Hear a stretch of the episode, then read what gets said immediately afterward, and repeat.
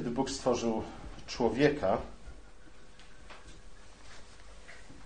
powiedział: Niedobrze jest człowiekowi, gdy jest sam. Nie wiem, czy się zastanawialiście kiedyś nad tym, że w gruncie rzeczy są to bardzo, bardzo dziwne słowa. Nie? W pewnym sensie przeczą temu wszystkiemu, co znajdujemy w tym tekście. W tekście mówiącym o stworzeniu świata i o stworzeniu człowieka. Dlaczego Bóg powiedział, niedobrze jest człowiekowi, gdy jest sam? Człowiek był sam? No oczywiście, że nie był. Nie? Kogo miał? Miał Boga, miał Ojca, Syna i Ducha Świętego. Bóg spotykał się z człowiekiem. E, Bóg był tą drugą osobą, czy raczej tymi dodatkowymi trzema osobami, z którymi człowiek żył we wspólnocie. A jednak Bóg powiedział, niedobrze jest człowiekowi, gdy jest sam. O co chodzi w tym wszystkim? Czy Bóg nie powinien raczej powiedzieć e, po stworzeniu człowieka, o jak dobrze, że człowiek nie jest sam, o jak dobrze, że ma kogoś innego, z kim mógłby wejść w relacje międzyosobowe? Nie, Bóg jednak mówi, niedobrze jest człowiekowi, gdy jest sam, mimo to, że człowiek cieszył się od samego początku więzią, wspólnotą z Ojcem, Synem i Duchem Świętym. Został stworzony po to, aby żyć w tej wspólnocie, strój jedynym Bogiem. Najwyraźniej, nawet przed upadkiem, człowiekowi nie wystarczała więź tylko i wyłącznie z Ojcem, z Synem i z Duchem Świętym. Najwyraźniej człowiek potrzebował jakiejś jeszcze jednej osoby. Osoby, która w pewnym sensie była bardziej podobna do Niego niż Bóg Ojciec, Syn i Duch Święty. Bóg e, stworzył człowieka na swój obraz, na obraz Ojca, Syna i Ducha Świętego, a więc na obraz Trójcy Świętej. I pewnie więcej na ten temat usłyszymy za tydzień. Ale to oznaczało, że człowiek został stworzony po to, aby być, nie po to, aby być sam, nie po to też, aby być tylko i wyłącznie we wspólnocie z Ojcem, Synem i Duchem Świętym, ale także po to, aby być, żyć we wspólnocie z jakimś innym, drugim człowiekiem. Święty Augustyn mówił, że w sercu człowieka, w sercu każdego z nas znajduje się e, jakaś pustka, jakaś dziura, nie? Której, do której pasuje tylko i wyłącznie Bóg, trójjedyny Bóg, którą jest w stanie e, uzupełnić ty, tylko i wyłącznie Bóg. Nie? To jest tak jak kawałek puzli. Nie? Jeden, jedyny pasuje do tego miejsca. Ale moglibyśmy powiedzieć też, że, że e, jest też inna rodzaju pustka, inna dziura w sercu każdego z nas. Nie? I ona ma kształt drugiego człowieka, drugiej osoby. Człowiek wyizolowany, oderwany od wspólnoty ludzkiej. Czasami lubimy odizolować się od innych ludzi. Nie? Najbardziej chcemy odizolować się od naszych sąsiadów. E, dlatego, że zbyt wielka bliskość drugiej osoby często nam przeszkadza. Nie? Problem jest o tyle większy po upadku, że ten kształt drugiej osoby nie za bardzo pasuje do tej dziury, która znajduje się w naszym sercu. Nie? I, I, czasami trzeba popracować trochę, zarówno nad kształtem tej drugiej osoby, ale też nad kształtem tej dziury, która znajduje się w naszym sercu. Pewien francuski filozof, e, ateista oczywiście, egzystencjalista, jak przystało na porządnego Francuza, e, Jean-Paul Sartre powiedział, że piekło to inni ludzie. I rzeczywiście, bardzo często to, to jest naszym doświadczeniem. E, nic tak bardzo nie boli nas, jak rany zadane przez drugiego człowieka. Nie, jeśli spotka nas coś, co nazywamy złem naturalnym, oczywiście ono też boli. Nie, oczywiście z jego powodu też cierpimy, ale rany zadane przez drugiego człowieka bolą nas, nas w szczególny sposób. Bolą nas tak bardzo, jak żadne zło naturalne nie jest w stanie nas dotknąć. A jednak na dłuższą metę żaden człowiek nie jest w stanie żyć sam dla siebie, e, wyizolowany od innych ludzi. Dlatego jedną z najsurowszych kar, jakie stosuje się nawet w stosunku do więźniów, jest co? Jest izolacja. Nie? Człowiek odizolowany od innych ludzi e, cierpi, cierpi może nie fizycznie, ale na pewno cierpi psychicznie. Jest to szczególne cierpienie, jesteśmy w stanie zadawać y, innym ludziom tego rodzaju cierpienie tylko i wyłącznie z tego względu, że zostaliśmy stworzeni na obraz trójjedynego Boga. Dlatego żaden z nas, nikomu z nas nie jest dobrze, gdy jest sam. Nikomu z nas nie jest dobrze, gdy jest wyizolowaną jednostką. Oczywiście, w pewnym sensie stwierdzenie, to wszystko, co do tej pory, pory powiedziałem, jest trochę przeakcentowane. Nie? Dlatego, że w gruncie rzeczy w ostatecznym rozrachunku y, tak, Bóg jest tym wszystkim, czego potrzebujemy. Nie? Bóg w ostatecznym rozrachunku zaspokaja wszystkie nasze potrzeby, także nasze społeczne potrzeby, ze względu na to, że zostaliśmy stworzeni na obraz y, Boga, ze względu na to, że zostaliśmy stworzeni po to, aby żyć we wspólnocie, czy też w przymierzu z trójjedynym Bogiem, dlatego jesteśmy w stanie przetrwać nawet te, ten czas wyizolowania, odizolowania, dlatego że wiemy, iż e, tak naprawdę nigdy nie jesteśmy sami. Wiemy, jeśli wierzymy Ewangelii. To Bóg dał Adamowi e, tę drugą osobę, bez której było mu źle, było mu niedobrze. To Bóg e, w ostatecznym rozrachunku stanowi dopełnienie człowieka. A jednak a jednak y, bez drugiej osoby, bez drugiego człowieka jest nam źle. Bez innych ludzi jest nam źle. Piekło to nie jest drugi człowiek. Piekło to jest brak drugiego człowieka. W pewnym sensie o tym mówią nam, przypominają nam te słowa. Niedobrze jest człowiekowi, gdy jest sam. Bóg stworzył świat w taki sposób, że oczywiście w ostatecznym rozrachunku Bóg jest wszystkim, czego potrzebujemy. Ale z drugiej strony Bóg stworzył świat w taki sposób, żebyśmy mogli zbliżyć się do Niego tylko i wyłącznie przy pomocy innych ludzi. Nie? Potrzebujemy drugiego człowieka choćby po to, abyśmy mogli zbliżyć się do Boga. Potrzebujemy drugiego człowieka po to, abyśmy mogli poznać lepiej Boga. Potrzebujemy drugiego człowieka po to, abyśmy mogli dojrzewać na podobieństwo Boga. Ech. Bóg przemawia do nas, Bóg napomina nas, Bóg kształtuje nas i tak dalej, i tak dalej, posługując się innymi ludźmi. Nawet, nawet kiedy mamy swój tak zwany cichy czas, czy jakkolwiek byśmy tego nie nazwali, i bierzemy do ręki Pismo Święte, czytamy je, modlimy się, wydaje nam się, że tak, ja i mój Bóg. Nie to tak naprawdę e, korzystamy z dzieła, które zostało dokonane przez mnóstwo ludzi na przestrzeni wielu wieków. Czym innym jest bowiem Pismo Święte. Zgadza się? Bez drugiego człowieka nigdy byśmy go nie otrzymali. Nikt z nas nie jest jak Muhammad, który otrzymał bezpośrednie objawienie przez Pana Boga. Nawet ci prorocy, do których Bóg bezpośrednio przemawiał, nawet Mojżesz, z którym Bóg rozmawiał twarzą w twarz, nie był człowiekiem samowystarczalnym. Bóg spisał pięć ksiąg mojżeszowych, przynajmniej większą część z nich, ale z drugiej strony znaczna część tego, co spisał, była mu przekazana przez innych ludzi, przez pokolenia, które, które zachowały historię stworzenia świata, historię upadku, potopu itd., tak itd. Nie jesteśmy w stanie mieć naszej osobistej, czy też zachowywać, pielęgnować naszej osobistej więzi z Bogiem bez innych ludzi, bez pomocy innych ludzi. Ten, kto twierdzi, że jest inaczej, jest w dość dużym błędzie. Ale zobaczcie, nikt z nas tak naprawdę nie pojawiłby się na tym świecie bez drugiego człowieka. Przynajmniej bez dwojga ludzi. Zgadza się? Może w przyszłości, nie? jak technika, medycyna pójdzie do przodu, ale nawet wtedy nie? będzie potrzebny jakiś lekarz, mniej lub bardziej szalony naukowiec, e, który stworzy nas nie? i sprawi, że pojawią się na E, ziemi dzieci nie mające ojców ani matek. Ale słuchajcie, nawet samo nasze pojawienie się na świecie było spowodowane oczywiście w ostatecznym rozrachunku przez Boga, ale, ale przy pomocy innych ludzi. Bez tych innych ludzi nikt z nas nie pojawiłby się na świecie. Tak naprawdę inni ludzie od początku do końca kształtują też to, kim jesteśmy, naszą tożsamość, nasz charakter, nie? Dziecko, oczywiście nikt dokładnie nie wie, co się dzieje w mózgu dziecka dopiero co narodzonego.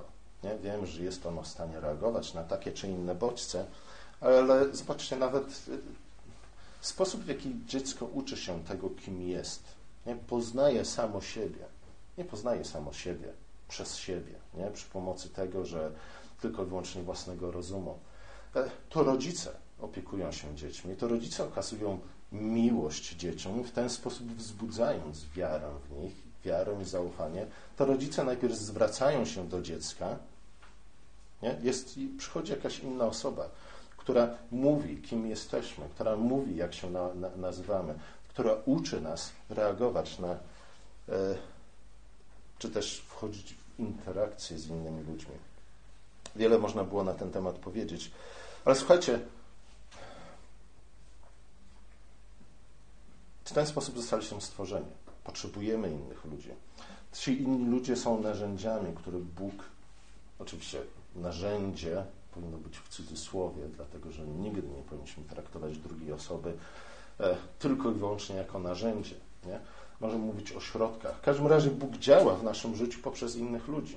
Nie? Czy, czy to w tej sferze, nazwijmy to naturalnej, czy też w tej sferze, którą moglibyśmy nazwać duchową, czy też dotyczącą naszego zbawienia. Nie? To słowo wzbudza wiarę, ale musi być ktoś, kto będzie zwiastował to słowo. Musiał być ktoś, kto spisał wcześniej to słowo. I tak dalej, i tak dalej. W każdym razie, e, podobnie jest z naszym zbawieniem. Nie? Zbawienie przychodzi do nas przez innych ludzi. Ewangelia dociera do nas przez innych ludzi. Nie, nikt z nas, nawet gdyby to było możliwe, nie? w oparciu o swoje własne rozmyślania, nie dotarłby do zbawczej wiary z Bogiem. Psalm 133 jest jednym z tych miejsc w Piśmie Świętym, które bardzo blisko związują, czy też pokazują związek pomiędzy zbawieniem a wspólnotą. Nie? Tak jak nie możemy być człowiekiem w oderwaniu od innych ludzi, w oderwaniu od innych ludzi nie byłoby po prostu nas. E, bez innych ludzi nie jesteśmy w stanie normalnie funkcjonować, ale też bez innych ludzi nie jesteśmy w stanie dojść do zbawczej wiary i bez innych ludzi nie jesteśmy w stanie dojrzewać w tej wierze. Psalm 133 jest jednym z tych fragmentów Pisma Świętego, który wskazuje na ten bliski związek pomiędzy zbawieniem a wspólnotą. Mówi on o tym, iż e, bracia, którzy mieszkają razem w jedności, są jak cenny olejek, który spływa, ścieka po brodzie Arona na jego szaty. Ciało i szaty kapłana symbolizują oczywiście w tym przypadku wspólnotę ludu Bożego. Psalmista, y, tym ciałem kapłana w rzeczywistości Nowego Przymierza jest oczywiście ciało Chrystusa, nie? czyli Kościół. Olej zazwyczaj w Piśmie Świętym jest symbolem Ducha Świętego. Y, zazwyczaj, jeśli nie zawsze. Nie? Ten olej Duch Święty pokrywa to ciało. Nie? I ten obraz jest użyty przez psalmistę po to, aby pokazać, iż w gruncie rzeczy to jest największym błogosławieństwem, jakie może na nas, e, jakie, jakiego możemy doświadczyć. Nie? Życie we wspólnocie, w jedności, e, którego owocem jest radość. Nie? Ale już psalmista w psalmie 133 mówi, że to wszystko jest dziełem Ducha Świętego. Bez Ducha Świętego nie byłoby to wszystko możliwe. Psalmista porównuje także społeczność zbawionych do, do rosy Hermonu spadającej na góry Syjono. Jeśli znamy geografię tamtej części świata, wiemy, że Hermon i góra Syjon były dość znacząco oddzielone od siebie. Jedna była na północy, druga była na, na południu, a jednak ta rosa, kolejny symbol Ducha Świętego, jest tym, co łączy te dwie góry. Spaja cały lud Boży w jedną całość, w jedną wspólnotę. Psalm kończy się słowami, bowiem Pan zsyła błogosławieństwa, życie na wieki wieczne. Życie wieczne w tym psalmie przybiera także formę życia wspólnego. Nie? Jeśli wydaje nam się, że jesteśmy, że, że największe szczęście dla nas, tak jak dla Sartra, jest to, aby odsunąć od siebie tych wszystkich ludzi, którzy przeszkadzają nam wokół, nie, to jesteśmy w wielkim błędzie. To tak naprawdę nie powinno nam zależeć na tym, żeby pójść do nieba, nie? dlatego że niebo nie będzie niczym innym jak właśnie wielkim zgromadzeniem ludu Bożego, w którym pewnie znajdziemy ludzi, z którymi tu na ziemi może nie zasiedlibyśmy nigdy do wspólnego stołu.